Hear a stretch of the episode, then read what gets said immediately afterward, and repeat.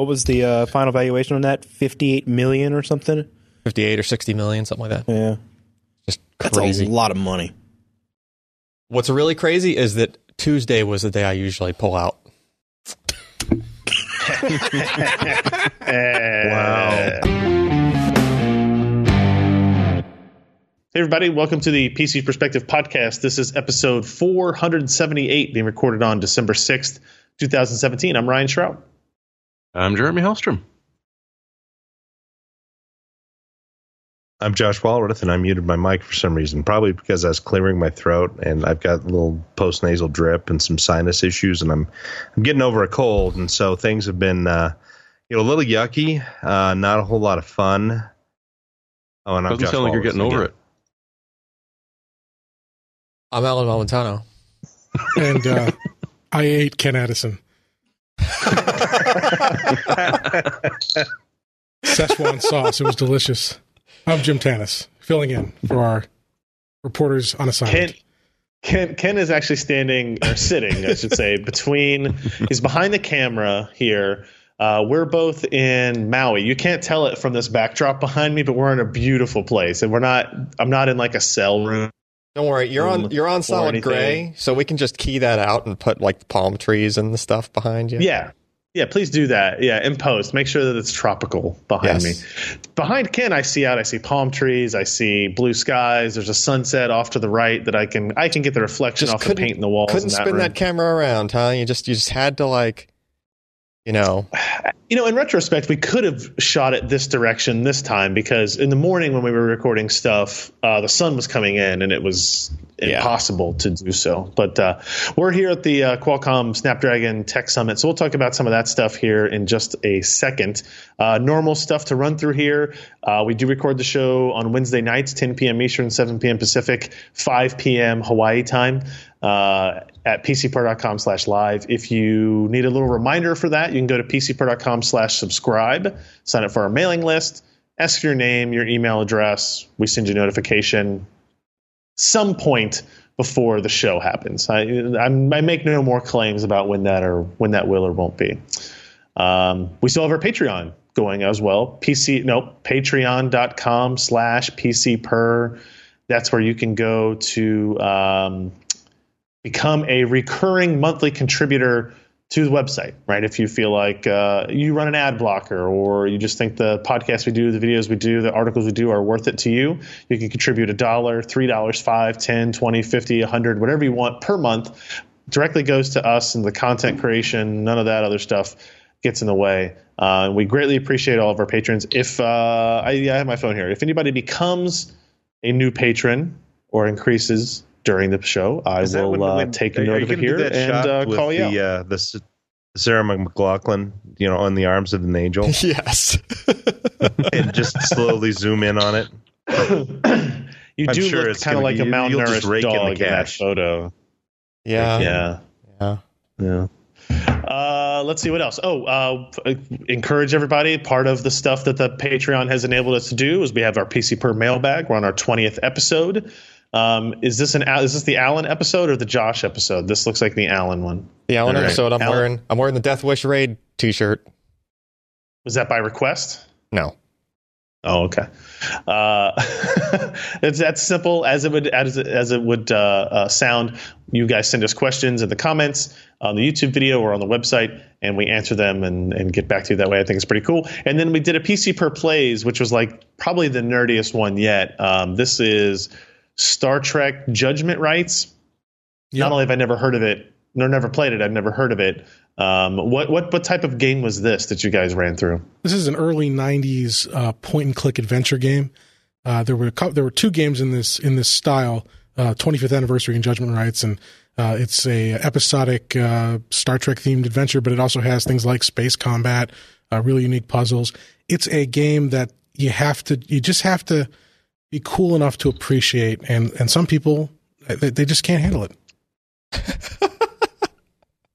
I will not argue with that. Some people cannot handle it, the excitement of that. Um, so uh, obviously, pcper.com slash podcast, go there and find URLs, links, uh, show notes, all the subscription stuff you would need is all located there.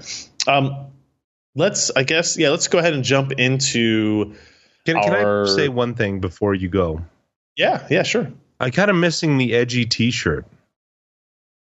Um, this is my um, business casual Hawaii attire, right? I know so, somebody asked if I borrowed one of Ken's shirts uh, earlier, and You I did did. not. This is this is this is mine. Thank you. I appreciate that. Although now that you say it, I will point out that we've had one person comment earlier today. Two two people Ken points out that said, "Hey, is that the is that the team uniform?" we were walking around today. So Ken only wears plaid. ones. If it Oh puts your mind at yeah. ease, Josh, he's not wearing any pants. Mm-hmm, mm-hmm. Yeah. Yeah. I think Okay. I think that always puts Josh at ease. Think about that. Always. Think about that. All right, so let's talk about some of the Qualcomm stuff that happened, right? So um, this is a three-day event. We're at the end of day two here, so I can we can talk about what happened to day one and day two, but I I don't know what's happening on day three. Uh, the the first announcement that they made was kind of the official unveiling of their uh, Windows on Snapdragon devices. So these are notebooks, convertibles, laptops, two in ones, whatever the hell people call them now. Um, that instead of Intel processors or AMD CPUs, they have Qualcomm Snapdragon 835 at the core of them, right? And this is something we, we've talked about this a bunch. We've previewed this a bunch. We've talked about the implications of this. Uh, but now we know Asus has a, a, a model. It's called the NovaGo, which is odd. Uh, HP, what's the what's the HP one called? Is it just the Envy X2? Envy X2. So they went with a standard, kind of traditional naming scheme. I'm a big fan of that. Um, The pen is thicker in one picture than in the other. for the Asus one or for the No, HP for the- device? Yeah. I have It's a no- I little don't more excited in the with that. second shot. Well, in the second Oh, in in- the second in the picture, top it's the picture- case and the, Oh. and the keyboard and the screen. I gotcha. Okay. And I, it looks to me in the first photo like that pin is photoshopped in. Yeah, I think would it say. is. Yeah, I think that's think that's fake. Um, the, the- so the HP device is a is a detachable. That's right. It's a Surface style device. It's very thin. Uh, it's fanless. Um, it's got a, a fold down keyboard, kickstand model, that type of stuff. It does have active stylus pen optional. I don't know if they ship with them. I, I actually don't know the answer to that. 12.3 inch screen, uh, 16 by 9. What is it? Did we decide 1080p on that, Ken? Yeah. So Snapdragon 835, uh, 4 gigs or 8 gigs, and then up to 256 gigs of storage. Uh, and the Asus is pretty much identical hardware. It's a convertible, so it's got like the yoga style hinges. It folds back uh, into its tablet mode. Also available in four or eight gigs with up to 256 gigs of storage. There is some connectivity differences. The HP model only has USB Type C and a single headphone port, while the Asus machine has no Type C, has two USB Type A uh, headphone, and then it charges through uh, like a proprietary, you know, semi-proprietary uh, barrel connector, right? Which is actually really disappointing because that should be USB C at this point. Even if you put type, you know, USB Type A ports on these systems, which I think is actually a really good idea, you should have the Type C for charging at this point, right? All pretty much all of these thin and lights use Type C for charging, uh, and to break that cycle for this sucks, right? And it doesn't really make any sense. There's there's no, as far as I know, there's no cost advantage to this, or it can't be significant. Um, the other thing, obviously, is all these systems have integrated in the SoC the Snapdragon X16 modem LTE capability. Uh, Qualcomm has said that their partners are not going to be selling any Wi-Fi only models of this, so all of the laptops, notebooks you buy will be LTE capable, right? So whether or not you put a SIM in it is a different discussion about where you'll buy it and how you'll purchase the devices, uh, but they will all have LTE modems in them. They will also all be pre-installed with Windows 10s which not unexpected, you know, not great, but not an unexpected move. Uh, I would. They are. Uh, you can upgrade these to Windows 10, and that's free through September or December, I think. So it goes through through most of 2018, actually. Uh, so if you want to upgrade that, which I see no reason why a reasonable person would not automatically do that, then you still have the capability to download your applications and run software um, outside of the Windows Store. Uh, and I, there were some questions in the comments actually, and I and I pointed this out that this is the emulation error, and apparently I misspelled the word emulation. I just saw um, that we've mentioned in previous posts.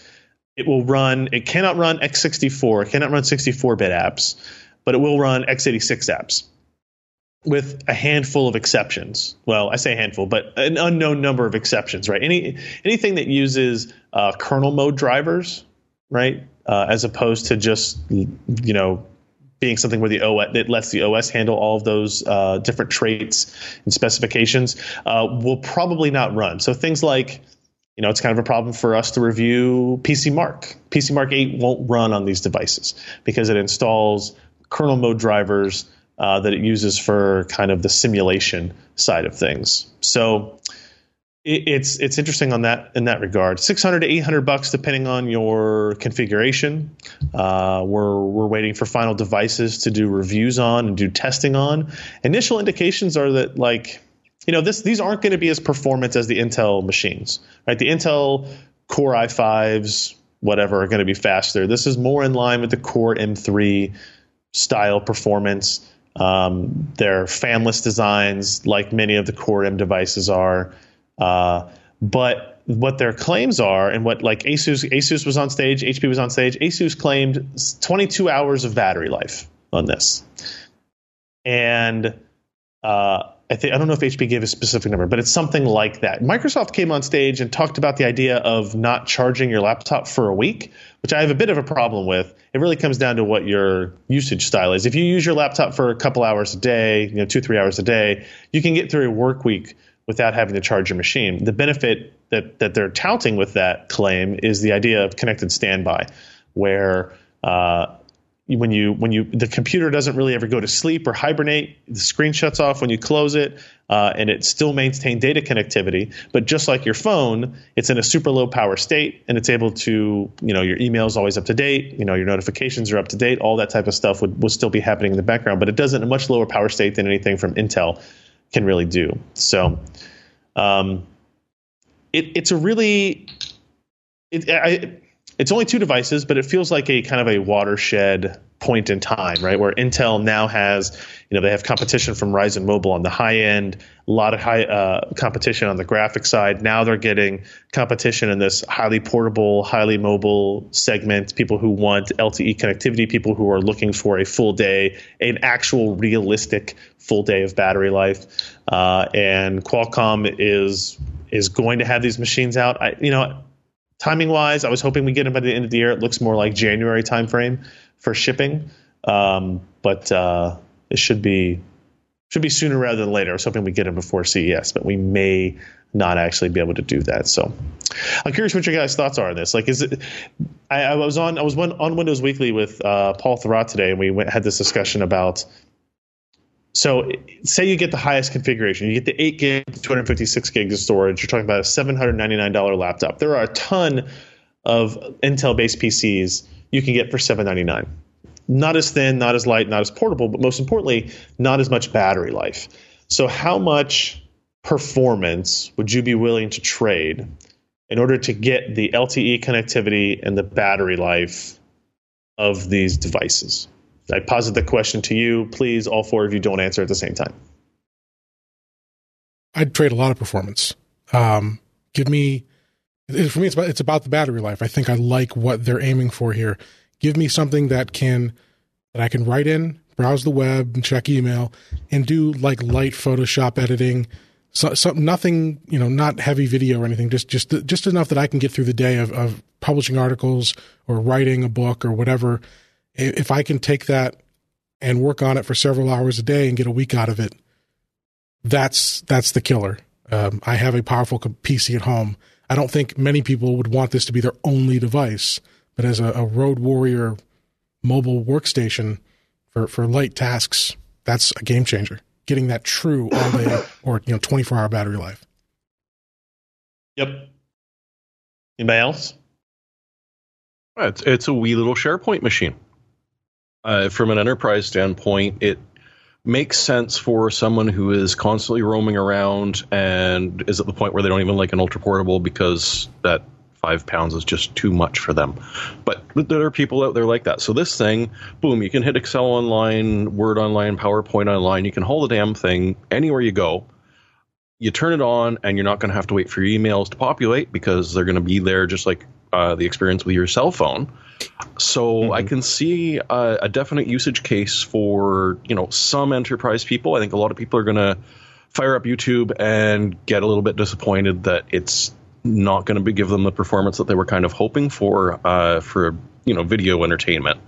But if you're working, it makes a lot of sense because you don't need any power locally if you're used to using all of the online tools uh, that Office does now. So I could see this making an impact. I can also see people saying the price is a little bit too high. Uh, 800 bucks for giant ass cell phone is it's it feels wrong, but the iPhone X is 1200. Right. And keep in mind that some of the flagship Snapdragon 835 phones are going to cost you $1200. Yeah. Also true. Yeah.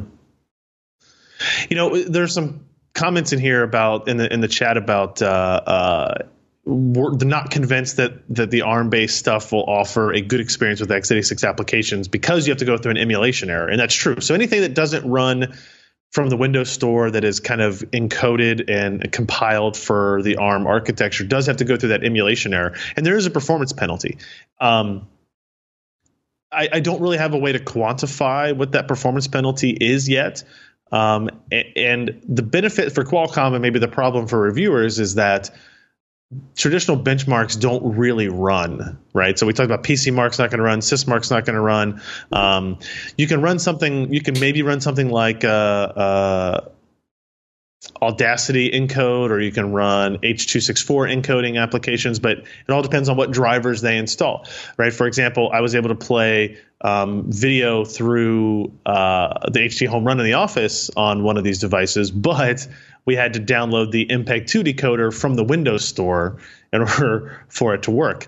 I, I would say, you know, I, the Office I have I have run on this these devices uh, is x86 emulated, you know, downloaded from uh, from Microsoft.com, not through the mm-hmm. store, and it runs fine, right? I have not installed Photoshop on it yet. That's kind of like my next big step is what happens when I put the I don't want to say the do when, a bulky application like Photoshop on a machine like this. Can I do that basic photo editing? Like I don't need to do. I'm not doing uh, thousands of images when I'm on work trips. Right? I'm doing ten images for a news post or a review. Do I have the ability to do that, and can it hold on to it? I, I think there's still a question mark. I think it will do better than most people think. Uh, and the only other thing I, I would say is that the these systems, I would not recommend anybody buy a system with four gigs of memory if eight gigs is available, right? Because uh, once you browsers, even if you just have tabs of browsers open, you're using 90 plus percent of your system memory when you do that. And when you have to start swapping, now you're looking at a, a non PCIe NVMe storage solution. You know, this is Snapdragon 835, it's using UFS uh, which is reasonably fast, but definitely slower than what you get on you know even SATA SSDs in terms of a latency standpoint. And as a result, uh, you have to if you have to swap between memory and storage, it's going to be a pain in the ass, right? So eight gigs, I think, is where you should go with this, and I think that will benefit the fact that it is a slower processor and kind of a slower infrastructure along the way. So, have they know, done something interesting in the back to let you use the eight gigs of RAM? Because you mentioned it's 32 bit only, right? It's not running a 64 bit well, OS.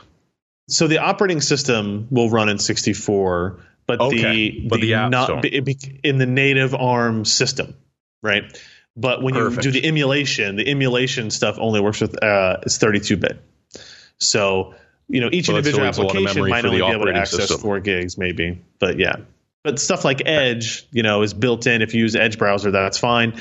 You know, the, the, biggest the biggest question I think we'll have is like Chrome. Chrome is an app that will never be in the Windows Store, probably, right? And it will never be compiled for UWP. So, but it's also the world's most popular web browser for systems like this. So now, what do you do, right? And I imagine that's a place where Qualcomm and Microsoft spend a lot of time tuning, tweaking software to make the emulation as as clean and as fast as possible. So. It'll be interesting. It's all um, interesting, yeah. Ryan. Go ahead, Josh. What was that? I said it's all interesting. It is. It Yeah, is really interesting. I'm, I'm going to be kind of like curious to see. Oh, go ahead. I was just gonna say it's it's interesting to see a bunch of changes happening in this space that haven't in a while.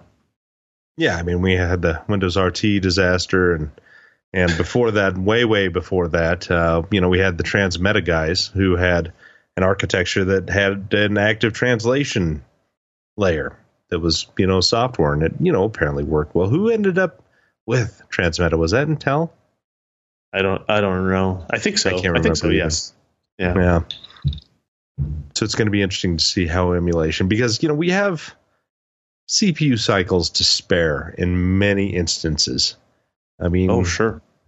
you got you know a, a quad core 2.4 gigahertz um, ARM processor. I mean that's that's that's pretty good throughput, and especially for any kind of office type stuff, web browsing, like Jim was saying. I mean it's it's more than adequate to give you a speedy feeling if the software is well optimized for it. So it's it's Right. again the proof is going to be in the pudding. We'll see Yep. how it goes. Yep, we will see very shortly. And then today, what they announced was the Snapdragon 845. So this is the next generation SoC that will be coming in uh, smartphones. They say in the first half of 2018. Um, you know, your Galaxy S9s. Basically, any flagship Android phone that isn't built by Huawei is using the high-end uh, Snapdragon devices, right? So they were all based on 835. We assume the next gens will all be based on 845. Um, and they they went into a little bit of detail of uh, some of the architectural stuff. You know, some new CPU, some new GPU, some new ISP, some new DSP. It's everything has kind of been re-architected. Um, you know, they talk about imaging and AI kind of being the focus for that. You know, a little disappointing in the presentations. They didn't show a whole lot of performance data. Um, the GPU is claimed to be 30% faster. The CPU is claimed to be 30% faster. Uh, the Adreno 630 is apparently a completely new architectural design, right? It's still like a tile-based renderer and, and all that, but it's it's apparently not just a slightly tweaked version of what the 540 was. Um, so I'm very curious to talk more with these guys about what that actually means and how much they're willing to di- divulge in terms of that architecture and what that, you know, like what how does that did they change stuff in order to interact with other elements of the system so that they could have uh, improved heterogeneous compute right? Um, on the cpu side it's now an octa-core setup or it, it is an octa-core setup again for big uh, for high performance for high efficiency cores. Um, the, the big change there is higher slightly higher clock speeds but each core now has a dedicated L2 cache, and there is a shared L3 cache across all eight cores, which You know, sounds this- a little similar sounds a to little- what the ARM DynamIQ was, right, Josh? Yeah, I, I was actually just about to ask that. I mean, did did Qualcomm license the DynamIQ architecture from? I mean, it's it's an improved So upon the- A seventy five and A fifty five Yeah. that they did custom work to. Yep. Yep. So that's that's that. There, there's it's still a semi-custom license. It's not off-the-shelf parts um, that they they claim that they were able to, and the, but they did confirm that it was A75 and A55 based. Uh, and they did some tweaks to well, like one of the things they did is they added a three megabyte system cache to it, which is actually uh, on die, but off off to the side of all these other modules, right? So now this is a place where the graphics, the CPU, the image processing, the DSP can share data, right? So really, we're getting. I feel like it's taken a decade, but we're getting closer into that heterogeneous mindset um, that that really AMD kind of pioneered the idea of with the HSA and that foundation. Um, And but you know that, that- that's that kind of really, where the that, customization that essentially is. Oh, I'm, I'm, Yeah. sorry for the latency and me, you know, interrupting you, but no, that essentially is DynamIQ. I mean, it's it, they they have that L3 cache in there, kind of off to the side. So when you do uh, uh, cache snoops and whatnot, it's a Mm. different hierarchy than what you would expect with like an x86 uh, CPU or previous ARM products. Uh, it, it depends on where it's snooping at, is which pathway it goes to, because the L3 is not where you would typically expect it to be, I guess, in, in you know in, in a ten thousand foot view in, in terms of topology. And so, yeah, it, it sounds like it would be silly for any of these guys who are making their own architectures to ignore DynamIQ because it adds a lot to uh, the SOC Yeah. in terms of internal communications, latency, flexibility, uh, the ability to you know utilize PCIe 4.0 controllers, and then uh, uh, through that can can do cache coherency through PCI Express. So yeah, they're uh, they're the first out of the uh, out of the gates with an A75, A55 with DynamIQ because this was Yep. uh, you know this is kind of a late 2018 product that ARM was thinking about, but Qualcomm is they're right there. Yep. I, I, I think it's I, I I just kept I keep waiting for them to tell me more about the architecture and the design side. And they you know and what what Qualcomm wants to tell you is the story about what it's all going to turn into right? Now you can do HDR video capture. Now you can do 4K at higher higher frame rates. Um, now you can do uh, these real time kind of AI filters and and stuff to to images. Um, and and that's I, I get it. I understand why they want to do that, but from from a from a hardware guy standpoint, I want to be able to understand the architecture, and I think there's benefit to them still to do to talk about that stuff as they continue to, uh, as they need to prove to the outside world that they are an innovation powerhouse, right? That, that they're not just kind of slapping things together from ARM and, and making something out of it. Um, that that they're doing real important work that needs to continue. So, um, yeah, I don't know. That this is what we'll see in in in. Uh, in middle of 2018 it seems like and hopefully you know th- this will eventually come to the the windows on snapdragon notebooks we talked about as well you know some variant of 845 will will show up and be higher performance. And um, you know I, I posted on twitter a couple of pictures. I saw a demo today where you know they had the manhattan mobile benchmark running and um, the 845 was running at the same they they capped them at the same frame rate and the 845 was able to run at 2.9 watts while the 835 ran at 3.8 watts. So a pretty big efficiency jump considering there was no process tech change and this was all an architectural difference right um, so there there's a lot of potential for 845 to make some of the um, more mainstream important differences like the just power consumption, battery life, heat, usability. While you know, don't get don't does it, how hot does it get? How long can you be in a in a VR headset or XR headset or whatever it is based on that device? Um, I think I think a lot of that gets changed for the middle of the year. So, any other thoughts on 845? Hmm? No, I Hmm? think I I think I uh, espoused them all. Okay. All right. There was one other thing um, on the Qualcomm side before we move on. The uh, a guy from AMD came out on stage during the press conference on the first day, which got a lot of like rumbles and grumbles in the in the crowd. Like, you know, oh, we want to bring out our partner, uh, somebody you know from AMD.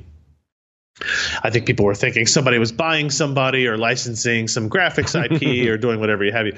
But as it turns out, what they announced was uh, that the Ryzen mobile platforms were going to support the Snapdragon X16 LTE modem, meaning that Ryzen notebooks with their higher graphics performance, all that stuff, will have the ability to support the same kind of mobile connectivity.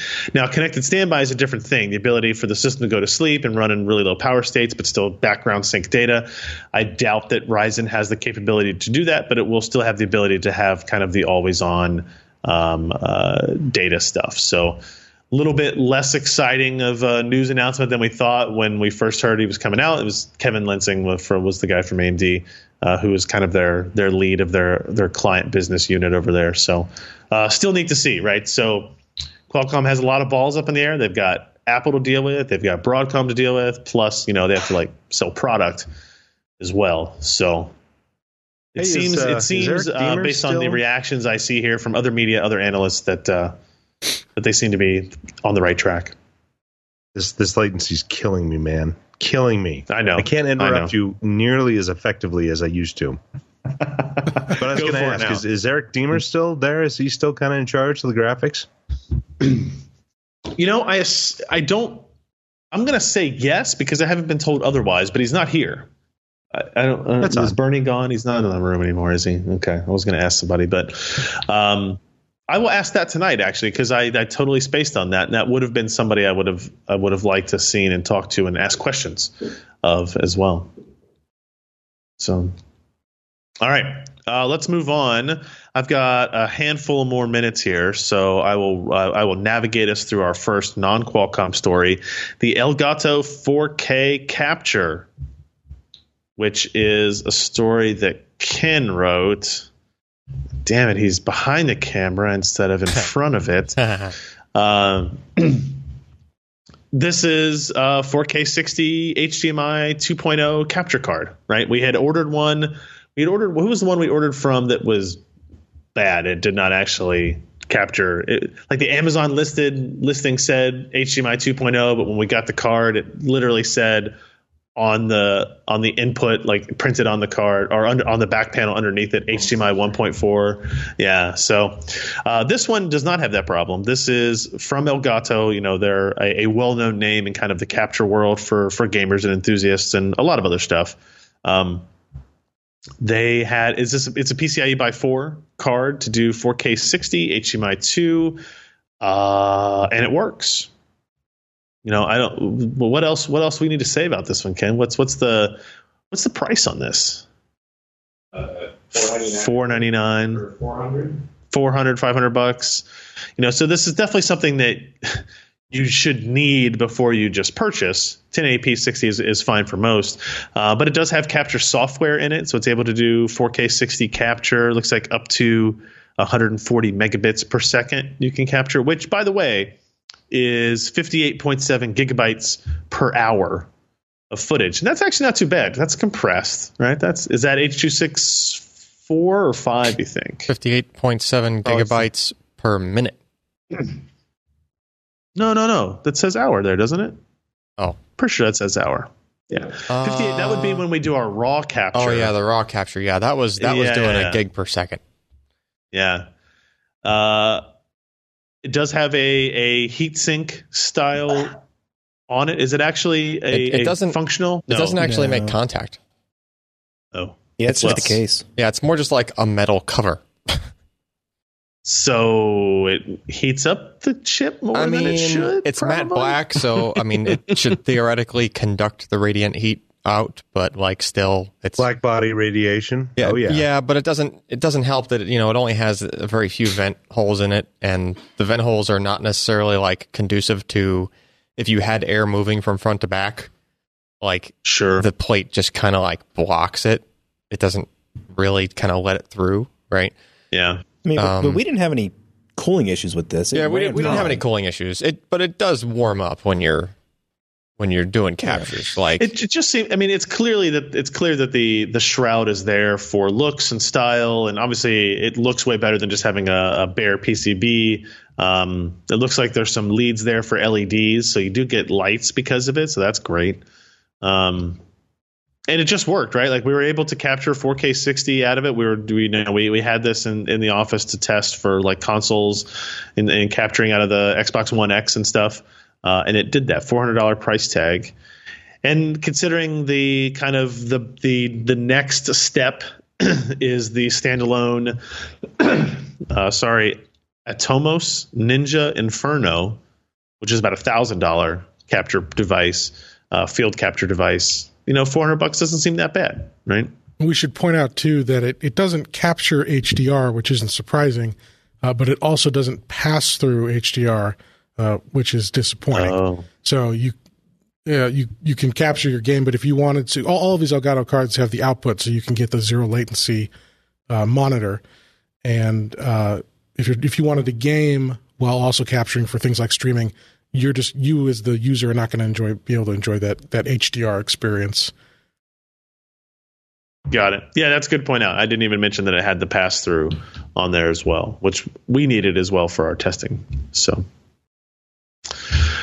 uh, what else did we have on our list? A Cooler Master power supply review posted by Lee on this one, 550 watt, um, very small unit, the Master Watt series, as the the name gives you. This is something that goes up to 1200 watts but you can tell from the the size of this guy it is not that. Uh, 550 watt semi i don't what is what does semi fanless operation mean? Just that the fan stops spinning i guess at some point Yeah, partially uh, modular 40 this C is a it'll budget run build for without a 60 fan. bucks. Got it. Got it. Five year warranty um, single 12 volt output. You know this this is what are there? There's two pcie connections on it. Um, so if you know if multi gpu is a potential for you this is not this is not the power supply for it. $60 though it does get you a pretty reliable system lower on the on the warranty rates than we would like to see i believe.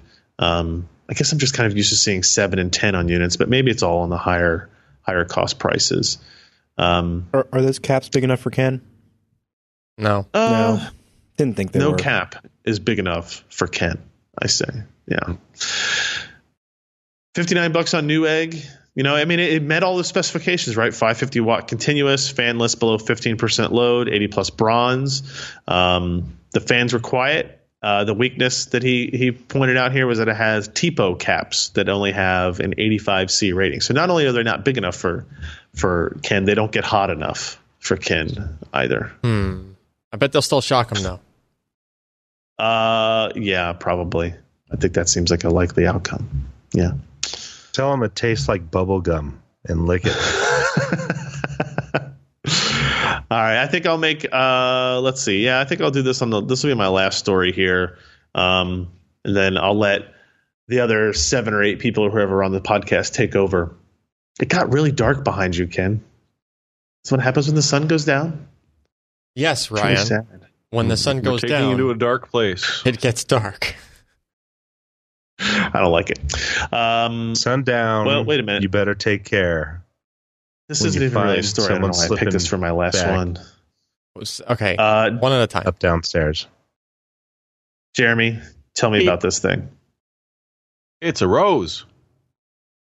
It's a what? It's a rose. Uh, they named this after the Adrenalin rose Oh. gotcha. for Named what? reasons yet to be known. Uh, you are now gaining all of the information that we have. Uh, the card is now self-assembling. Uh, it does take itself apart and glow on the inside, so you know what's running. Wait. or at least I think that's what the upgrade is implying, anyways. Apart from that, there's not really much information that it came with it. This is their. They've been doing these rebrands once a year for a while. Um, we saw the the Crimson edition. Right now, we're doing the the Relive or Relive edition.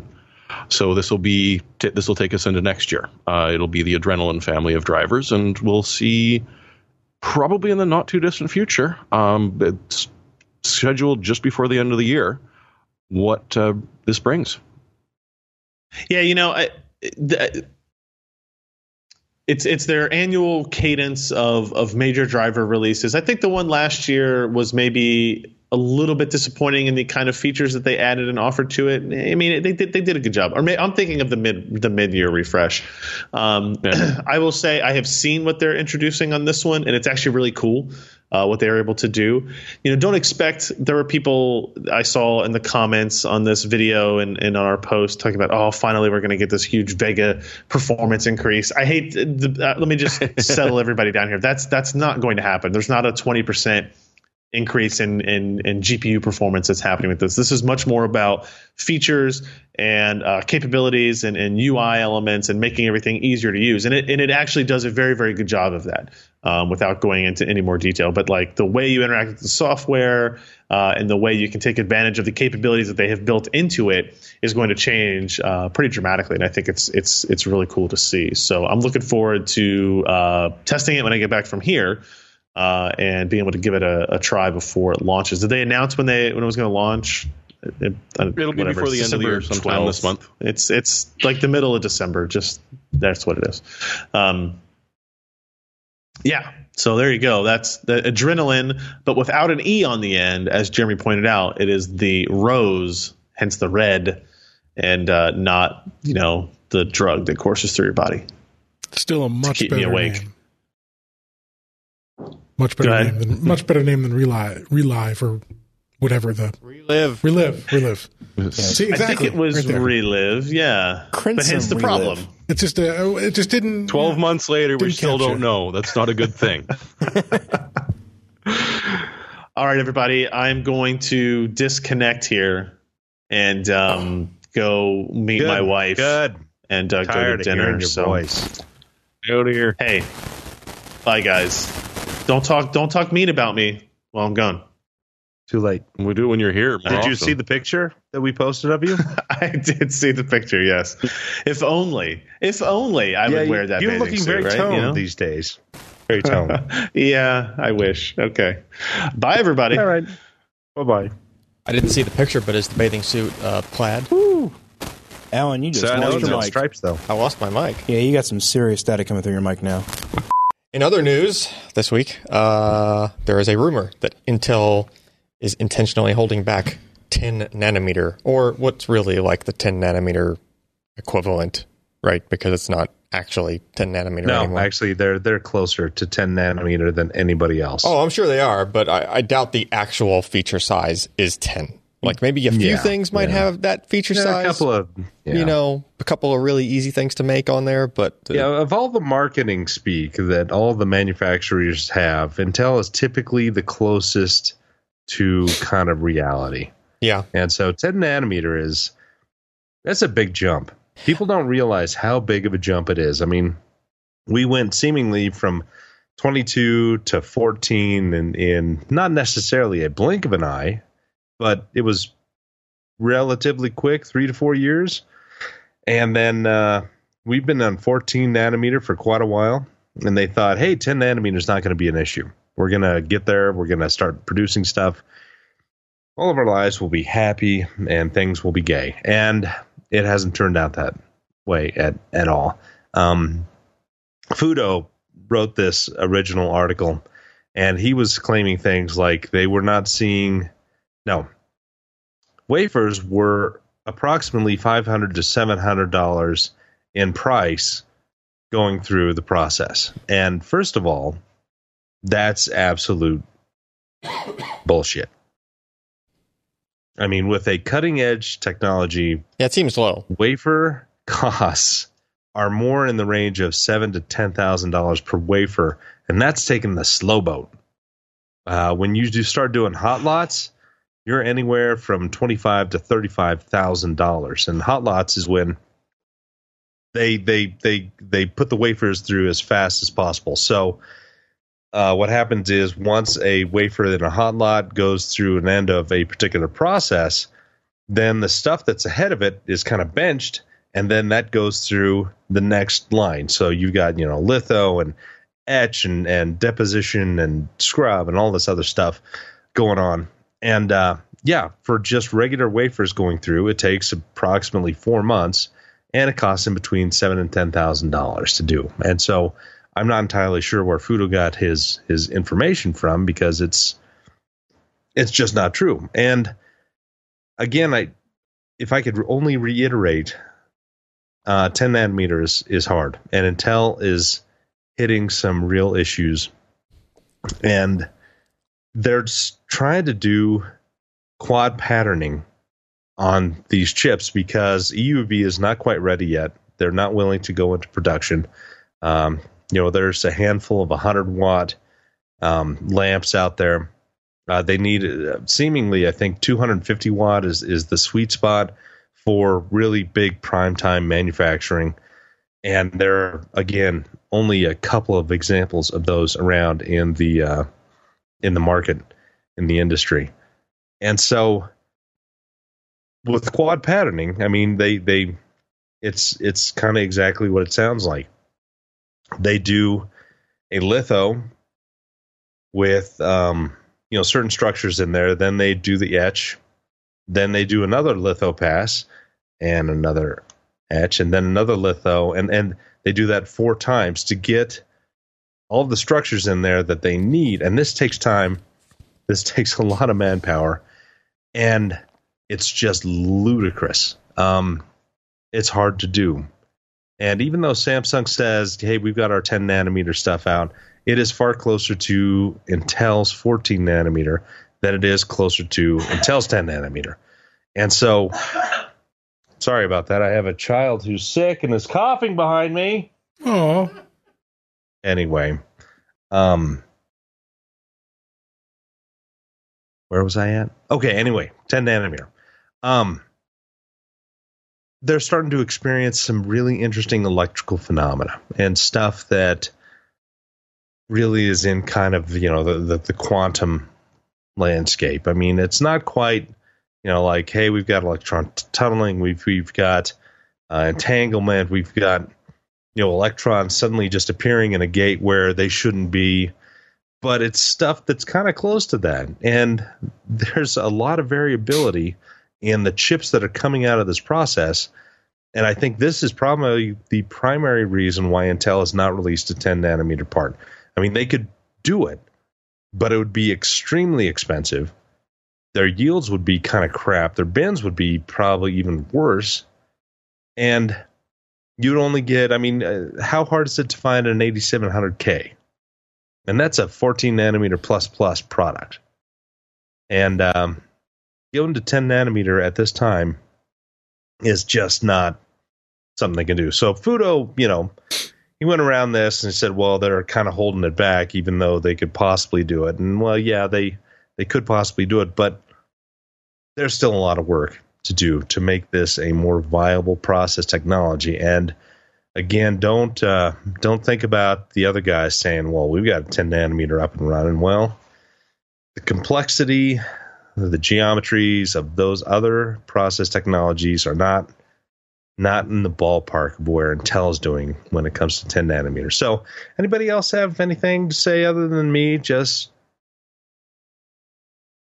We're just letting you finish. yeah. I'm gonna let you Just go finish. Ahead. I'm gonna let you finish. But Intel has the best process of all time. Of all time. Mm-hmm. That's right. Yeah. I'll go on Leno and apologize. Yep. Okay. I mean, plus, I mean, e- even if the cost and the difficulty weren't a factor, I think AMD gave Intel a bigger scare, a bigger push with Ryzen than perhaps many were expecting. So if they if they could get a better performing part on a better process out there, I mean, they would. They want to maintain a Well, pretty and, good and gap. they are yeah, and they because are yeah. 14 nanometer plus plus is a very good process. right. I'm saying Um, they would they would It is a go little bit looser in terms of, of geometries, uh, and that cuts down kind of on the leakage, and uh, you know the, it, it has improved the transistor switching performance as well with a little bit increasing of, of, of die size, but it's still a really good process and it's Mhm. fast. And you know, overclock a Ryzen to 4.9 gigahertz, and I, I dare you to do that because it just unless you got liquid nitrogen, it, it just you're not going to do it. But you can do it with that 8700K pretty easily. Mhm. But yeah, you're So- correct. so fake AMD news. put a scare into them. fake news, right? Fake news. Yeah. All right. And wafer is not 500 to 700 dollars to process. Yeah. I've been making a hell of a margin on the CPUs off of that thing if that's how much it oh costs. yeah, if you'd think. All right, next up. Uh, EVGA launches uh, GTX 1070 Ti FTW Ultra Silent graphics card. So looks like just a bigger cooler. It's a two and a half slot, so quite a bit thicker. Yeah. Wait, wait. How can you have two and a half slots? It's- Just call it three. Well, sure, yeah. Yeah. Notice the bracket is actually three. I don't understand why they call them two and a half. I mean, yes, I know technically it's two and a half, but you know, That er, er. and and I guess If, you, if you had I- something below it, Well, yeah, I guess if you're going to SLI out. them, Yeah. you're you're not so worried about like you have a half a slot of gap for there to be decent airflow into the you know into the cooler. That's fine, but uh, and it's even a taller cooler. Notice it's like it's like the FTW three uh style height on the PCB. Like look at how much further that extends above the bracket. yeah, Right, it's like inch and a half, two inches. So like, be careful what case you're putting this in because it it might actually interfere uh, depending on the case. yeah. Um, so the idea is super huge cooler on a card that normally draws only 180 watts. Uh, however, there's uh, two eight pin connectors uh, which means this card is supposed to be able to hit a 235 watt TDP. I'm guessing they might also have a they might also have a s- one of those switches on it, like they do on some of the FTW series, where it's like a separate BIOS got- that has a higher. Yeah, it's Higher got dual voltage. BIOS. Okay, so then that's what they'll do. It's a, yeah, you, you throw the switch, and then it just you know your your max TDP goes higher, and basically you can just slide that power limit slider, uh, you know, like ten percent higher or whatnot in uh in Precision X. Um, Five hundred dollars five hundred bucks. huh? list list price. Yeah. I mean, probably wouldn't go for that. Especially since uh, the regular, like, you know, 1070 Ti, EVGA, not the, uh, not the OEM style coolers, but like the decent cooler, like the dual fan mm-hmm. ACX style, not this way overkill two and a half slot one, but Right. like the regular ones, they were supposed to be uh, like 450, I think. And they were like above 480 Yeah, like just I looked a couple days ago, and they were already creeping up actually mm-hmm. because the mining stuff started picking up again over the past two weeks, and it was just a matter of time before the GPUs took a turn. They almost hit MSRPs, mm-hmm. Almost. our, our long national nightmare was almost over. It was almost over, and then it everything turned again, and yeah. So good luck to you. But I mean, if if you're looking for a ultra, because again, you're right with this style of card, you, you're not going ultra small. You're not going really small form factor. Mhm.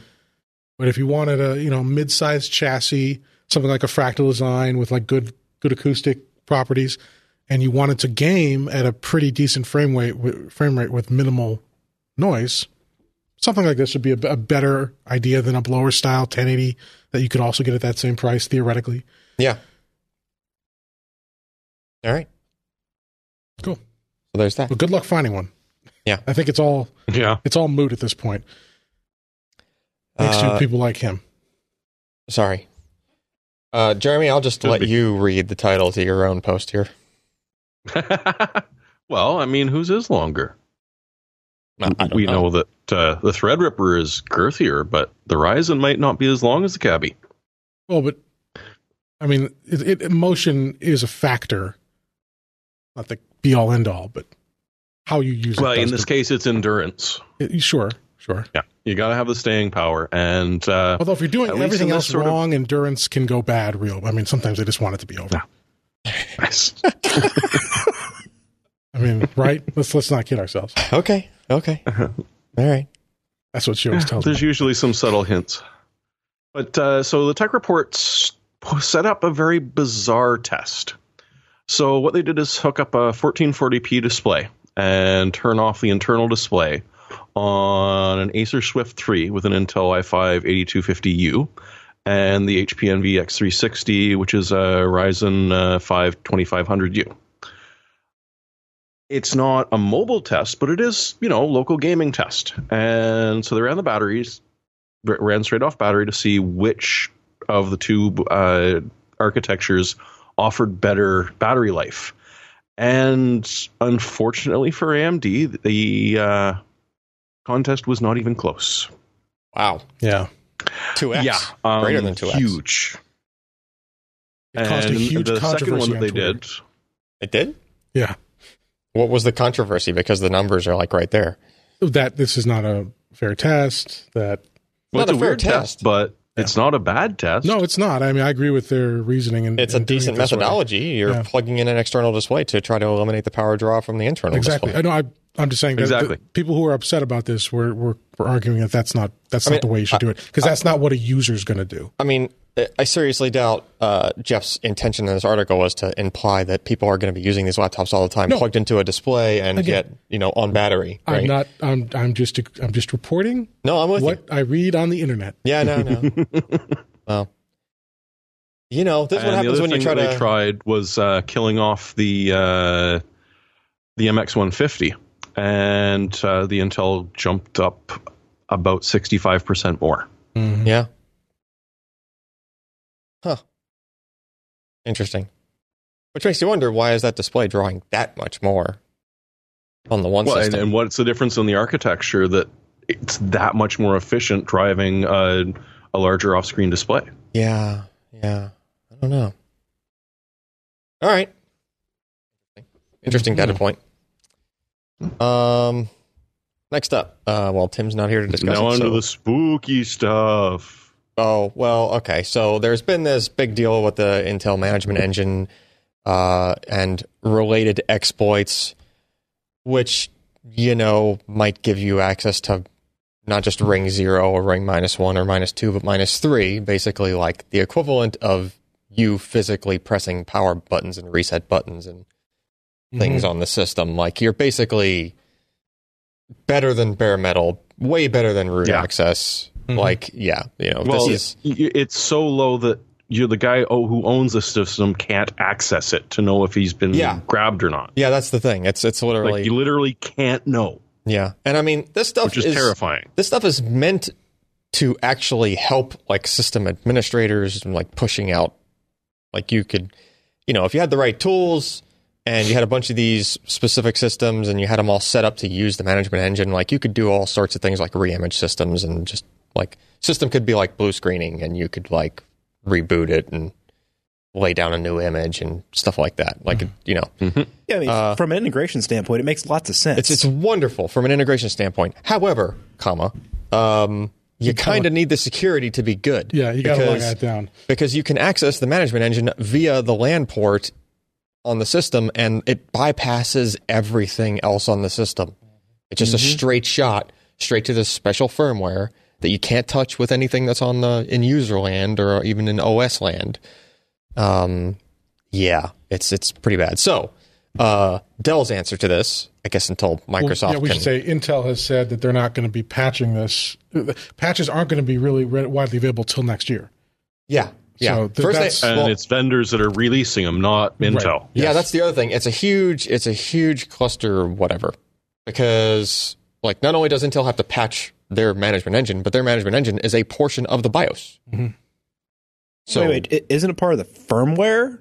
It's below the BIOS, isn't it? well, you can Well, There, there's two parts I to it. There's the BIOS tentacles interface. up into it. I think you can well there's a couple ways to update it, but there I think there's some ways you can actually update it like from within Windows, but it's like there's some public private key thing that's Yeah, kind of it's negotiate or whatever. Yeah, it's like it's tricky to do that, but it's probably easier to do as part of a BIOS update, I would guess. Mm. Just because you could have the negotiation happen in there. Like um Intel's RAID controller is Mhm. like a part of the BIOS. Right. Like its firmware is a part of the, the system firmware, right? Yeah, so you just got a one shot upgrade. Yeah, so you can kind of like wait, you know. So if Intel updated their their RAID, you know, their boot stuff for their RAID, uh, you know, uh, you wouldn't get that update until your motherboard maker pushed out a BIOS that included it, Mhm. right? Um, same kind of deal for this. You either need a really special tool or something, you know, just manufacturer level tool uh, needs to come out. So, in other words, it's like the whole cell phone OS thing for Android, right? Like Google pushes out the new OS update. Now you got to wait for all the carriers to push it out. If there's a big security vulnerability, now you're just waiting that much longer, and and then it gets all staggered. You know, you'll have ten percent of the devices will get updated right away, and then another twenty percent, another fifty percent. You know, just a really bad thing when you have worse than root potentially uh, vulnerabilities on on given sets of hardware. So Dell's just like, hey, we were going to make a SKU available that just we disable it before we ship it. well, that's so people You're saw. gonna cash you twenty bucks. Well, oh, that's unfortunate. so pe- pe- people saw that suddenly this option to ship without the um, Intel Management Engine was available in the configurator for Dell systems. Yeah. That's what triggered this. But then Dell came out and clarified and said, "Well, hey, we've been offering this for a long time, but only to select customers, uh, enterprise customers, and we're going to expand that." But that whole configurator on the web, that was an error. We, we're going to take that away. If you want this, just call us. Anyone Oh, can get it, but you got to call us. And uh, I don't know what kind of hoops they're going to put put you through. And again, I don't, I'm not even sure if that that that fee is going to be is, is applicable in the scenario they're It, now it might not even be a fee. Yeah, they it might might just be, right. hey, please disable this. Yeah. So if you go to Dell's website now, you're probably not going to see this. I think they removed it. But if- if you want a Dell system with IME disabled, you have to call them, and, and they provided a number. It's not here, but I, I saw they, they have a number in a in an update they I provided. have, I have a speculation on why there was an option and a fee uh, that was, you know, available to specific OEM customers. Mhm. There's probably certain three-letter agencies that have to really harden their systems and don't Yeah. want like Mhm. any kind of remote access Sure. Or- or capability. for- foreign foreign uh, customers too, or, or foreign Yeah. customers. Yeah. So um, So I mean, for for people who care about this, I mean, for the, I mean, honestly, for how many people you know who have computers care? I mean, well, our m- peers do. I, I Most of them in don't an know. enterprise, man. I've got sysadmins that can now build a house out of what came out of their ears because Right, of right. this. Yeah, exactly. what I'm Yeah. saying is consumers, you know, end users who go into Best Buy, who Yeah. go into Micro Center, well, not Micro Center, Best Buy, and just pick up something. Sure. I mean the pro- What's the problem a is vPro? Now. Now I will say the Vibro? this. exactly. I will say They're, this. they're not going to know. It's not okay. So I'm pretty sure the management engine stuff is actually like it's not routable. It's not going to hop through NAT the other way and come come in the internet through your router and just manage to make it to your system. Right. In other words, the management engine Well, doesn't little, actively little Johnny send. couldn't get on Xbox Live, and so he put the whole house in the DMZ. Right, exactly. So, so if you're if you're you know if your LAN on your house is exposed Yeah. to the internet, now you're in trouble, right? Well, you were in trouble Uh, before this too. Or guess, if an attacker gets onto your network via any other Mm-hmm. exploit, then anything else, once he knows how to get into the management engine stuff, everything connected on that network is just done. yeah, no, but my, my Basically. it's not my password's not password. It's password one. Oh, okay. Yeah, it's So you're fine. safe. Totally fine. Yeah, you'll be safe. Yeah. Um, So, so for people who do care, I I wasn't trying to make a big flame war here. It was like, who cares about this? Because people do care. I think just a lot Obviously. of people don't know. Yeah, most people is the problem. wouldn't know. Right. or wouldn't even think to understand what this is possible. Yeah, a lot of people up until the past, you know, say three months, where this started being a newsy thing, you know, where there was a you know a string, seemingly a string of you know news related to this. I don't think people had any idea. It was just some annoying driver thing they had to add after they did their Windows install, and they had to download from Microsoft so that all their device manager things didn't have you know question marks next to them, right? Right. They're just like, oh, it's management engine, which it, it does have some other, you know, features like the OS can get some hardware level information, you know, uh, low level hardware information about the mm. system into Windows, but that's just like a side feature. Right. That's not that's not, you know, the the management, the true management part of it. Mm. Well, what I was trying to get at for, for people who care and don't want any of this. Yeah. I mean, so, so for our options now, we have Purism. They use coreboot. System 76, I believe they're also using coreboot. Um, mm-hmm. Dell, which is using a modified blob. Yep. Um, Who else is there? I mean, does the Ryzen, non pro Ryzen, have any sort of management engine on top of that? Weren't there some? Uh, there was one motherboard maker that said that they were gonna support it right away as soon as Intel put it out, or I don't know if it like wasn't it like ASRock or somebody. I, th- I think ASRock's the ones who had the, the. Someone had a leaked screenshot of the BIOS where it said disable E." IME. Yeah, like where you had the option. I don't know if they've pushed it out yet, but I like that was they were early to say that they were one of the early ones. Um, but still, it's just this huge hodgepodge of stuff. Like you know, you have a system that's three, four years old. You're not going to get a BIOS update for that. Right. It's just not going to happen. You know, probably even from ASRock. And when you're Um, running a server, that's a big problem because you're not buying a new one every year or two. Yeah, that's the Right. other thing. Yeah, And, and you can't take it down. yeah. Not Yeah. without a lot of special permission and arguing because you try and explain this to someone from the business side and they're like, I don't care. Go away. Don't interrupt me. It's like, no, no, you, you, you do care. Your clients care. No, I don't. Go away. Has anyone like So it's it's going to be interesting. has anyone isolated like okay these are the ports or these are the protocols that are used or whatever so you can just kind of like maybe kill it at your Well- router Th- There's the, the There's ME some- cleaner, what does hmm. that do but that's a completely unsupported thing that I have no hands-on experience with. That, that's the coreboot thing they use to take the blobs from Intel and rip everything out except for what's required to boot. okay It takes it from like a, I think it removes like eighty percent of the functionality of it, but it still boots it. I mean, it's, it's literally just the CPU, the memory, and the uh, the drive controller initialization left over. so somehow it somehow it accesses that chunk of firmware and just like it just rips it out. Like Neuters, okay because the signing is done per module, isn't it?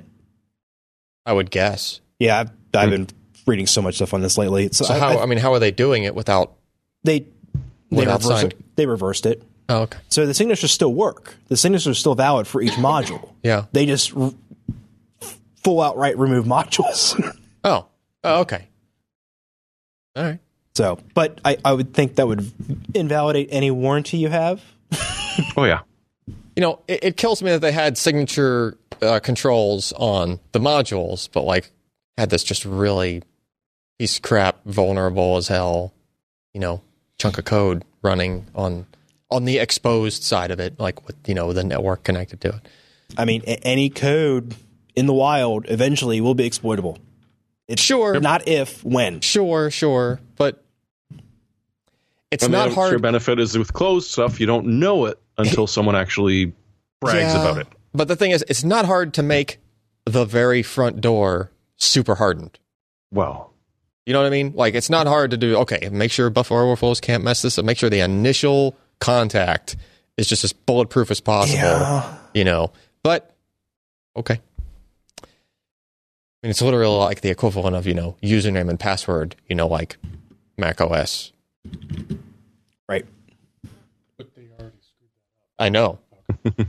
that's where I. That's why I brought that up. He's saying the, the issue couldn't possibly couldn't possibly just type in root and don't type in a password and hit enter a couple of times and have it work. That would wouldn't it be funny if that's what the uh, IME thing is? It's like root, enter, enter. You're in. What would you like to do with this PC? All right, let's get away from this uh, security stuff here. Um, But it's fun and exciting. I know, but we can go on all night. AMD working on GDDR6 memory controller for future graphics cards. Uh, well, I mean, it's kind of makes sense that that's coming. Like, didn't we hear that GDDR6 was like already like in draft form or something, or as far as spec, Yeah, but they, they, they're going to do their own controller, though. I think that's the. as opposed to what licensing one from Intel? Like, where else do you get the memory controller on a GPU? Well, they've been dedicated to HBM for five years or whatever it's been. Right, right. So just saying, so you know, and that they're going to shift. Although the article is clear, you know, this is not a platform-wide shift. They're going to maintain HBM on the high-end cards, but they're also going to bring out Vega 64 and 56 uh, GDDR5 variants at some point, and then future products. I mean, like the first Navi cards will be HBM, and then they'll they'll transition to uh, apparently to GDDR6 at the, for some of the product line. All right. I, which you know, controlling, you know, having their own controller and being in It's all control about costs. that. Yeah, co- well, it saves costs and allows GDDR, improved whatever number is going to be cheaper than HBM because it's easier to implement. PCB is cheap Yep. as compared to interposers. Mhm. You can redesign, you can respin a PCB in minutes. and the DDR6 will will help with the bandwidth. You know, Yeah. it'll bring it closer to what HBM can do, Mhm. right? So, H- HBM is still a very important part of their plans, oh, I'm sure. and and we have not. I think a lot of people were disappointed with Vega, uh, with you know if, uh, HBM two on Vega being in many in many areas underwhelming compared to what was promised, but uh, we haven't we haven't seen the full uh, the full roadmap yet for them or the, the full. Yeah. Uh, we haven't seen them fully implement this. They're, they're going to take. there- There was a reason I think that they went they stuck with HBM, uh, and we're going to see the fruits of that, or at least what they hope will be successful fruits of that. All right. Okie doke. Uh, more AMD uh, news. Existing AM4 motherboards will support upcoming Raven Ridge desktop APUs with a BIOS update. That's like in stark contrast to, um, you know, Some Intel another lately. unnamed uh, company. No, I'll name them because you know, like, I mean, heck, we're going like potentially two new platforms for each of two new generations of CPUs out of There's, Intel. there's there's a reason why a lot of AM4 motherboards up until now have had HDMI and DisplayPort connections. Mm-hmm. it's like they were thinking of the future. yes. I bet you they made. And- They, I bet you they even had some extra pins they weren't using for like maybe some extra power and like some stuff like that. You know, we might need Yeah. more power over here and might need some more data pins and you know I bet they had all that stuff like ready to go. Unlike Intel in this respect, Hmm. unfortunately. All right, so good news, especially for the AMD folk who you know kind of like they they like to save a penny or two on their motherboard purchases, more so than the Intel people who just seemingly throw cash at every uh, every generation, at least lately. Okay, So- then. Hey, I'm just you know, it just kind of just kind of bugs me a little. They used to be better than that. They need to get back on track. Wait, wait, wait. Allyn, the, the guy who spent how many thousand dollars on mining hardware is complaining about people buying Intel? It's uh, just, they're all Intel platforms, but they're all like dirt cheap ones, like Pentiums. Alex, we've, we've been over this. I know, I know. This, uh, what Allyn has is a mental condition, yeah, yeah. and it's it's just not appropriate anymore. it's just sad. So you're saying I'm not nice, is what you're saying. I'm, I'm saying you, you got to be you got to be aware of the sense the cultural sensitivities of of of Bitcoin mining syndrome. Of I will say, Crypto- I will say, I will say that any any Yeah. folks that are Bitcoin mining are probably not worried about this whole the generation, the last two generations of the uh, Intel hardware. They're like scoping eBay for like dirt Well, cheap no, they're, motherboards they're, they're CPUs. following it because this every new generation presents a whole new uh, trough of secondhand products that'll hit the market. Well, that's true. Yeah. I'll give you that. The They're still going to be wave. pricey. The trailing upgrade wave. Yeah, yeah. It bugs me because like I'm I was holding out for like 370. You're like, okay, you know, I'll I'll build a rig for myself out of that. And then I find out like the next generation is won't work on 370 even, That's all right. which just came out for the current generation. Yeah. So it's like, you know. Anyway, You'll be broke. It doesn't matter. okay. Uh what is this? BitScope unveils Raspberry Pi cl- Why do I feel like we talked about this? I think we talked about it in the uh, office. Uh I talked about it on Twitch last week. That's what it was. Ah, uh, Raspberry Pi cluster, 2,880 CPU cores. Uh, so this is for R and D because Yeah. it- it- you're not going to be mining stuff with this. You're not going to be doing brute force anything. It's just, you know, get uh, over 2,000 of something Mhm. all connected to each other and somehow like you know compile and run code and Yeah. see if your code can scale to that many Exactly. cores. It's, it's all about scaling. yeah, it's, it's all about scaling. It's not about speed so much. Now, there's still going to be some optimization, some other stuff that you can only really do once you're on the actual cluster Mm-hmm. of, of CPUs. Uh, however, this can probably get you most of the way there. Um, you know, and, and, the, it's, and it's cheap. it's relatively cheap. Relatively for, for the number of cores. yeah, it's an expensive box. There are prices in here somewhere. It's Uh, twenty five grand. yeah, it's 20, under Big one? 25. Uh, Yeah. Uh, well, no, the s- small one with 1,008 nodes is under 25 grand. But Okay. you have to realize 25 grand is a drop in the bucket compared to the actual. Yeah. It, when, Yeah. You're, when you're developing for this kind of scale, you've got Yeah. a budget, an order of, ma- I mean, mul multiple orders of magnitude. Sorry. Yeah, exactly. And and time is critical. You're literally buying time on that system, and it costs a lot.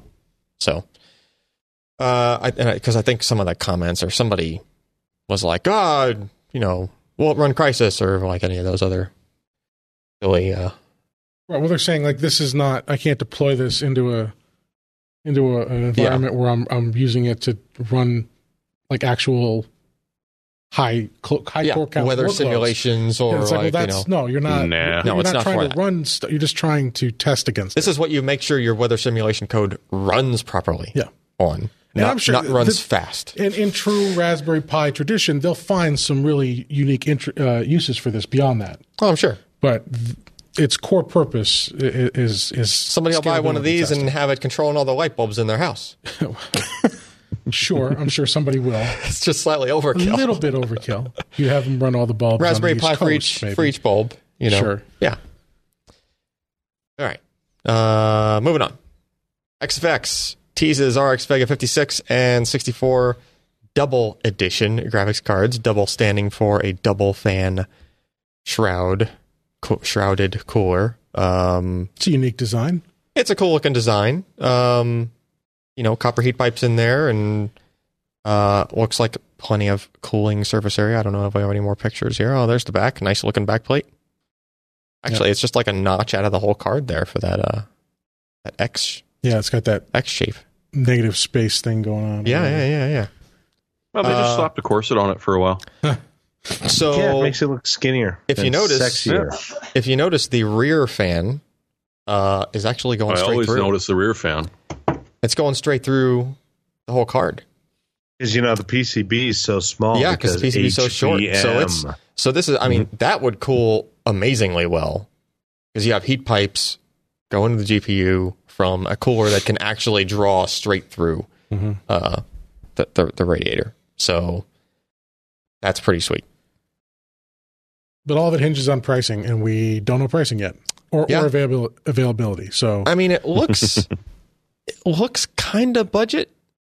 Like the shroud looks kind of kind of, plasticky. you know, or- yeah. Like I would hope that that's a kind of a budget. That's a nice metal backplate, but like no telling. Obviously, yeah. but- but it should run pretty cool. Change is good. Uh oh. no, No. God. No, no, Microsoft. No, keep, no. keep snoozing. Down, boy, down. Man, tragedy averted. Now watch it just You- reboot anyway. Yeah, right. You think so? All right, uh, another uh, RX Vega 64 and 56. Uh, oh, look, two and a half. Oh, wait, maybe these are three slot coolers. Nope, two and a half. Um, triple fan coolers from Asus, ROG Strix RX Vega 64 and 56. As a beast of a card. Yeah, these are mu- uh, crazy contrast to the last thing we just looked at because uh, these are almost 12 inches long. Um, let me look at this. Is there another angle here? Good lord, look at how tall the PCB is past the. That's like two inches above the top of the backplate. An enormous radiator on there. Triple fan cooler.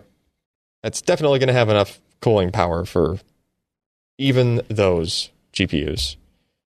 Um, but like, look at the frequencies. Like that's Well, it's it's still Vega. it's still Vega. I mean, that's the thing. It's like I don't, I don't want to use the phrase lipstick on a pig because that's truly. I mean, Vega has I mean- some uses, but it's Vega is a product that has severe limits in its in its frequency in its compute. No cooler of any reasonable price is going to change that. I mean, you're not going to get this and be beating a 1080 Ti. Yeah, and the problem is that like, well, it's not really a problem. So there is one benefit: the beefier you go with the cooler on these, they're going to put out the same amount of heat. You can't necessarily overclock them any further. You might get a percent or something. I mean, you're just you're splitting hairs at that point. However, the card will run quieter. Mm-hmm. Yeah, that, that is a You know, you will get Yeah, that yeah. if you care about your system running quieter. Sure, but don't get one of these because you think you're going to get an extra ten or twenty percent overclock out of the thing. Hmm. Because it's just Well, not going to happen. it'll hit boost and stay there. Oh, It's probably sure. not going to wobble downwards. Sure, but I mean, you I mean, you can hit boost and stay there even on the stock versions of those cards if you crank the fan up to 100%, and it sounds like a hair dryer, but like it's possible, right? So these you'll be able to do that same thing, but it won't sound like a hair dryer. It'll be reasonably quiet. theoretically. It should be. It should be based on the size of that cooler, and I mean, Asus is pretty good. And Yeah. they've got that cooler design down pretty good. That triple fan cooler, like the Mhm. you know the the last I think the 1080 Ti that had a triple can, triple fan cooler from them, which I think took a long time to come out. It might not even be out yet. I think I like don't it think was, it's out yet. it's like it's been in YouTube videos and Yeah. people have reviewed it and stuff like that. But it, if anything, is just now out. But like that card was a beast as well. It was, you could barely hear the thing. It was cool and just fine. It stayed at like 60C or 70C or something like that at full load. Mm-hmm. Right. Like and it was quiet. Right. So Well, I Asus mean, that- has got that, that- you know the cooler designed down. that begs the question though like for a customer going who wants to go vega are they going to care about keeping it quiet and under you know and performing along the lines of a standard boost vega card or are they going to want to squeeze every ounce of power to try to limit that hmm. gap between nvidia's products And you can you can still do that. You can still raise the power limit even further on this. It's just Right. that typically you just get diminishing returns big Yeah. time Yeah. with this particular chip. Hmm. Right. But if you're talking 30 or 50 bucks, yeah, I could see it. If you're talking an extra 100, 150, it that's a tough choice. I- Yeah. Yeah. Vega does not have a lot price. of room. Vega 56 is a different story. No. Vega, Vega 64 does not Yeah. have a lot of pricing room when because you very quickly get to the point where you should just buy Nvidia, even if you don't. No. You know, even But if you you're want to set it right in between the water and the air, that's a bit on the pricey side. yeah. Yeah. Yeah, yeah, yeah. Um all right. Uh so I don't do I have a thing we can like All right, Allyn's going to monologue now about No, no, no, it's not going to be vague. Uh who was it that had the good article about it though? Tim Uh, just posted one like right be- as we started. All right. Well, then there we go. there's I a will- website uh, called PC Per. yeah, I It's will, I will go. I will go to this. Uh, I will go to this PC Per website. Thank you, Tim, for getting that up there. Um, so NiceHash, which we've had a couple of articles. This is the main reason I'm bringing this up is because Ken has published several articles in the past. Most recent one was about NiceHash mining. Uh, and like how to set up the client and how to set up a wallet and how to do all these things to make that process work. It was a pretty good article. Um, kind of walked you through the whole process there.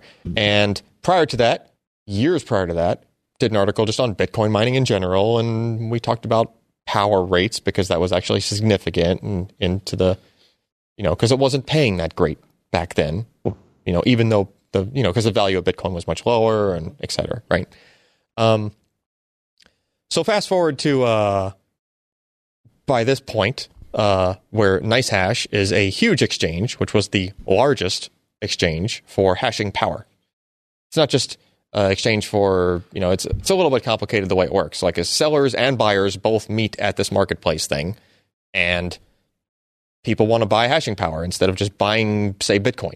They want to buy hashing power to mine some Bitcoin. Maybe it's a little bit cheaper or something. Maybe they want to mine something else that's the same algorithm as Bitcoin, like Bitcoin Gold or something, which I think is also SHA-256. Anyway, um, so you had all these people with their orders in at this site. So there's an amount of money there. And then these guys would pay out based on how much you're mining or how fast your your your profits are coming in or whatever from you donating, not donating, but selling your hashing power to this exchange as well. So presumably there's a lot of money in flight, right? And I don't remember what the last number was, but NiceHash would frequently tweet, you know, how much their payouts were, and it would usually be some huge, like very, very big number. Like I mean, when we were doing it this summer, it was you know six to nine million dollars. Yeah. a, a, A week. payout a week. Yeah, yeah, they, they were doing these weekly payouts, right? and that was when Bitcoin was a, a sixth of its current value. Yeah. Yeah, exactly. Um, so, and that was only what got paid out. yeah. So you had other people that were getting payouts per day, and then you have all of the people that had purchased hashing power, and that money was also in their system. So think of all that amount of just volume, right? Turns out that volume at any given point in time, specifically yesterday morning, uh, point in time, happened to be. Uh, does he have the whole number? Forty-seven hundred and thirty-six Bitcoin. Seven hundred Bitcoin. Bitcoin right now, as we're talking, is fourteen thousand dollars per one Bitcoin. um, so, uh, and this number's been going up. When when that's the, it tells you what Bitcoin's done in the past twenty four hours. This number was initially fifty eight million dollars worth of Bitcoin that had been uh, walked off with somehow. We don't know if it's inside job, whatever, but Yeah, uh, let's, let's clarify that. So the, it's gone. it's gone. It's yeah, it's just gone. His It- it- money is well, it's- it's- gone. it is. Well, not so, okay, gone. well, so it's gone from whoever. here's had what a you have to, claim to here's it. what you have to consider. There have been like the whole Silk Road thing, like the feds actually followed the blockchain and ended up tracking down who it actually went to, right? That's that's one of the beauties of the blockchain. Blockchain, everything is public. You can literally follow the money. There's no way to hide where it goes. Eventually, like no matter what you pass it through, you could still follow it. Mhm. You might have to go to an exchange and pull their record or something, but like anywhere it goes, they're going to be followed. And $66 million worth of something is a lot of incentive for people to follow the money. Sure. Um, Are there any casinos that take Bitcoin yet? uh, I don't know, but the thing is that where, wherever this guess person, what? wherever this person or people tries to move this out to real money, pretty much every place that can exchange real money or any assets that are expensive are gonna want to know who the person is. Perhaps. A- And all the coins went to a single wallet. Yeah, Yeah. Yes. yeah. They all initially smart. funneled into one, and now they've did, made a bunch of hops after that. And Oh, so, so it has been disseminated mm-hmm. now? Uh, it might still be in the same wallet, but like, regardless of what happens, you can follow it. Is my Right. point, right? I mean, you- Um, you could wash it through like altcoin exchanges where it's actually taken outside of the blockchain and put into an external system and brought back in.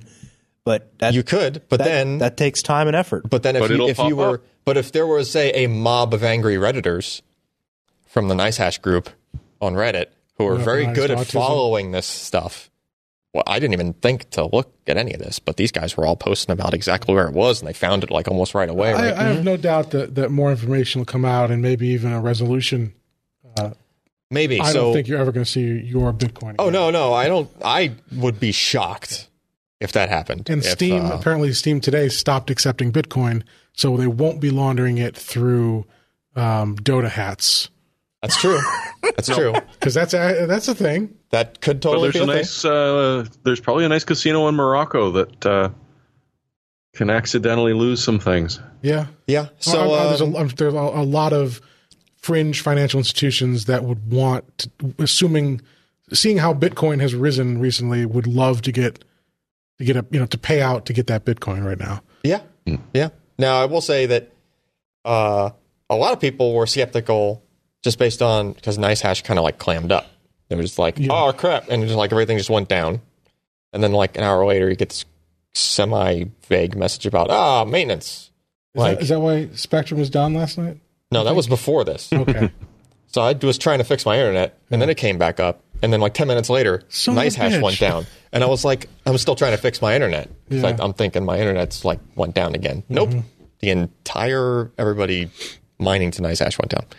Um, so they finally put up a statement. It was like eight hours later when they actually said what the heck was going on, and it's basically, you know, we informed the authorities. There was a big uh, a compromise in our payment system, et cetera, et cetera. I really don't get why you would have what appears to be the full volume of their Bitcoin like online. In other words, on anything that can initiate a transfer to anything else, right?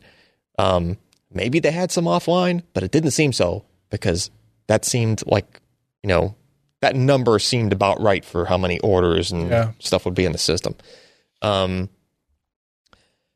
so anyhow, they're saying they're you know gonna they're not saying they're gonna try to make it right and pay people back or any of that because if you don't got the money, you just can't pay people back. But um, You create a new cryptocurrency, blackjack and hookers. uh, well, yeah. I, I, I, think they already That's the problem. those. It's a little bit too small to actually start up a new uh, economy Yeah, that's completely separated. Like ground floor. it's a lot of money, but it's not quite that much money. Yeah, yeah, and there was Bender had something. hold out for more. Uh, yeah, so they say they're stopping all operations for the next 24 hours, which implies they're going to try to start it back up tomorrow. I don't know how many people are going to be around Mhm. to use it, um, but I will guarantee you that any miners that try to use that are going to be a lot more cautious about how much they leave in there. yeah. Um, the default for NiceHash, if you don't use their internal wallet, is that it just pays out daily, which is actually fine because if you lose like half a day, uh, yeah, well, okay, too bad, so sad. You just use something else or whatever. But you know, if you were using their wallet and you weren't necessarily transferring it out every day because the fees kind of stack up, so it's more efficient to transfer it out less frequently. Mhm. They got a little bit burned, just a little Yeah. depending on how long they waited. So, uh, buyer beware, or whatever you want to call it. Um, Well, there was another interesting uh, stat that I just stumbled across today that uh, because you know Bitcoin was sort of in the news, strangely enough.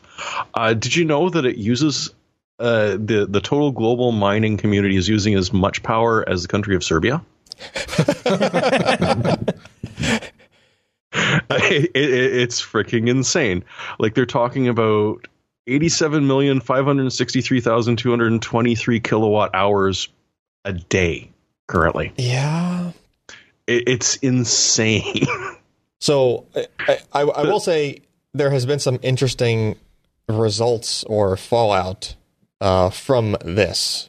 in particular, because when these guys went down, all the hashing power went away, or at least all of their hashing power went away, and it was a pretty decent percentage for at least some of the currencies. Right, there are some of the currencies that just purely rely on GPU mining, which basically means they rely on mining pools. Right, um, some mining pools only have certain algorithms, like it's a, gets a you know progressively more limited in scope. NiceHash was one of the ones that supported most of everything, especially if you use their legacy miner. It had like 20 algorithms in it or something. Um, so that meant that the rates jumped up. The payment, the payout rates jumped up on the other mining pools. Yeah. You know, ones that are equivalent to NiceHash. You were doing pretty good for yourself earlier today. Uh, it's still three times what it was, Yeah. like right now. Yeah, you got to question a currency that the value of it goes up because a bunch of it got stolen. So, so in the heyday of the NiceHash I mean, mining, yes, it's rarity, but that's just weird. in the heyday of the NiceHash mining, which was like June, uh, a 1080 Ti would pay out like ten dollars a day, mm-hmm.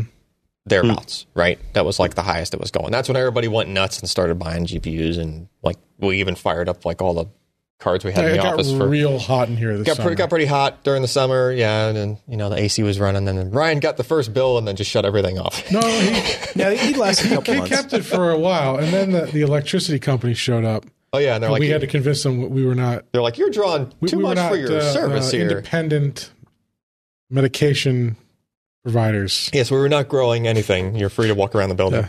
Um, anyway, so uh, that was ten dollars a day, you know, back in June, and that was the highest it was, and then it dropped to like three for several months in a row, and kind of crept up a little bit. It's twenty right now. Yeah, Uh, during during the period where this when NiceHash was down, and no, and like initially, like people hadn't realized, like they were just kind of waiting on NiceHash to come back. So you had they weren't even bothering shifting over to another pool, right? Which completely starved the pools. yeah. For, further constraining the supply. Yes, of, exactly. Yeah. Uh, it was like between fifty and seventy per day rate uh, of payout.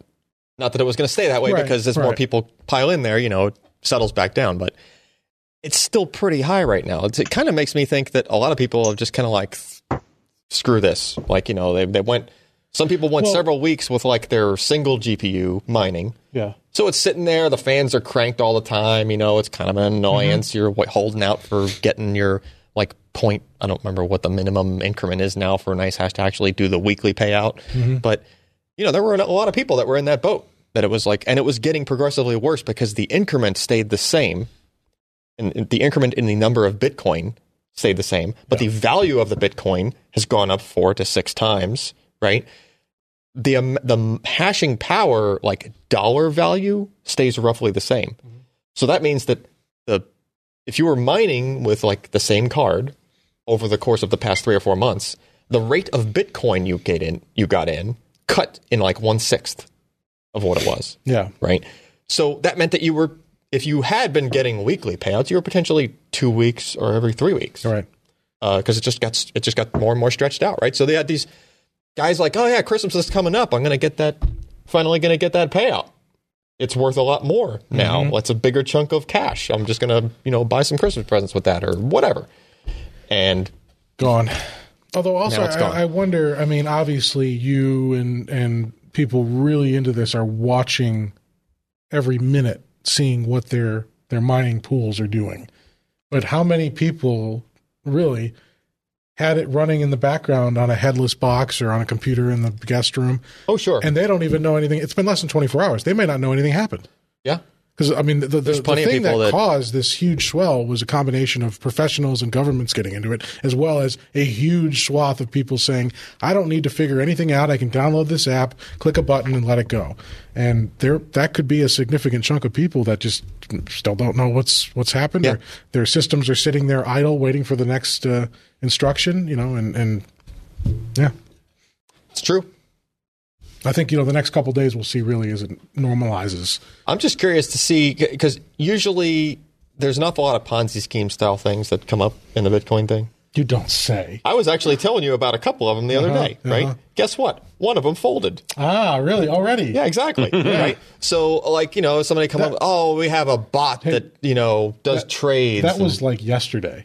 Yeah, it was, oh, it That was, was not that long Yeah. ago. So, you know, somebody will come up and they'll make a nice looking website and they're like, hey, send me your Bitcoin. I'll put it in this thing. It pays out this much per week or whatever, 20% gain per week or whatever. And, you know, it's, it entices you, right?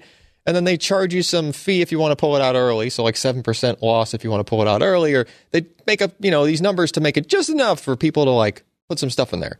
And then they let it go for a month or two. So then now word of mouth starts happening and cetera, et cetera. And then right before it's supposed to pay out, it just goes away, Mm-hmm. right? Does Bernie un- Madoff have internet access in prison? so so like that kind of stuff happens, right? But NiceHash you wouldn't have expected them to do it and the reason I bring that up is because they get a percentage of everything that passes through them and they have a crap load of volume. So even despite like ta even if somebody say there was a bad actor in there uh that like say the whole upper chain of NiceHash actually was in on this. And they're like, "Oh yeah, that's just it. We're going to time to cash out." It's actually counterintuitive because if you'd go for 2 or 3 more months, they would have just made that in profit. Unless they have insider knowledge of. That Bitcoin's Uh, about to crash or oh, something yeah, or- maybe the U.S. you know. and China agree to a regulation scheme or something, and they. maybe. Maybe. I don't know. There's an awful lot of I mean, net neutrality is about to fall, and and and who knows how that would you know can can. Well, it- just for you guys. as it is right now, there's probably at least another couple of weeks that is just going to bubble Bitcoin. If I give Jeremy the finger through the camera, do we have to put an explicit tag on the podcast? Probably, probably. Okay. Uh, but over the next couple You guys weeks, are killing me. like, My head is exploding. sorry, sorry. Within the next couple of weeks, there's supposed to be like Bitcoin futures on the actual Yeah. exchanges, actual stock On the market. actual markets, yeah. Um, so just that's even more and more hype, and I'm sure Bitcoin's probably going to even go up a little bit more. I wouldn't be surprised because it's just so much hype. Yep. And and then and then once the exchange is open, so many people just throwing more money at it. So Well, it's a risky thing. Let's let's just let's not kill Josh. I will close by saying NiceHash missed a huge opportunity to not put a frowny face on their logo. Yeah, they- for this note. they totally like there were Blew people. it. Somebody on on Twitter, I think, replied, and they made it a smiley, and it was like there was blood coming out of the eyes and stuff. Um, they should have just they should have just stole that logo and stuck it there. But yeah, All right. Well, you'll survive. Everyone. No, Wonder if yeah, I mean, Fillmore you know. knows mines. say Probably again. where it all went if he does. Yeah, I mean, who, who Canadian knows? joke. You know. Ah, But if you were uh, one of the angry mob on Reddit, you know, just chill out. Rabble, It's- rabble, it's rabble, gone. rabble. It's gone. You ain't gonna get it back. Just pick up. You know, there's other mining pools out there. There's already like Reddit threads pointing people to like here's the other, you know, mining pools and the ones that pay out like every two hours and crap like that. So mhm. can't get burned by more than a couple hours worth of stuff if you're really worried about it. So anyway, all right. Um, well, we uh, ignore the rundown. I don't think we prepared picks this week. yeah. The unusual. So. Wow, Jim's mic just died. Oh, sorry. I Oh, had, he's he's just I had- standing on uh, the I put my foot on the little cough. What do they call it? The cough Way drop. to cough go. drop. Yeah. So anyway, I, was, I was going to say, Man. thank you, Josh. I was going to say, ignore the rundown. There are no picks this week uh, because of the unusual Well, I picked my staffing. nose. Well, oh, sure, okay. So there's at least one real thick, long, dried out one, and then a stringy one, and then that's it. Yeah, um, I can eBay them if you want. All right. That's okay. So you too can share in my picks of the week. We feel it.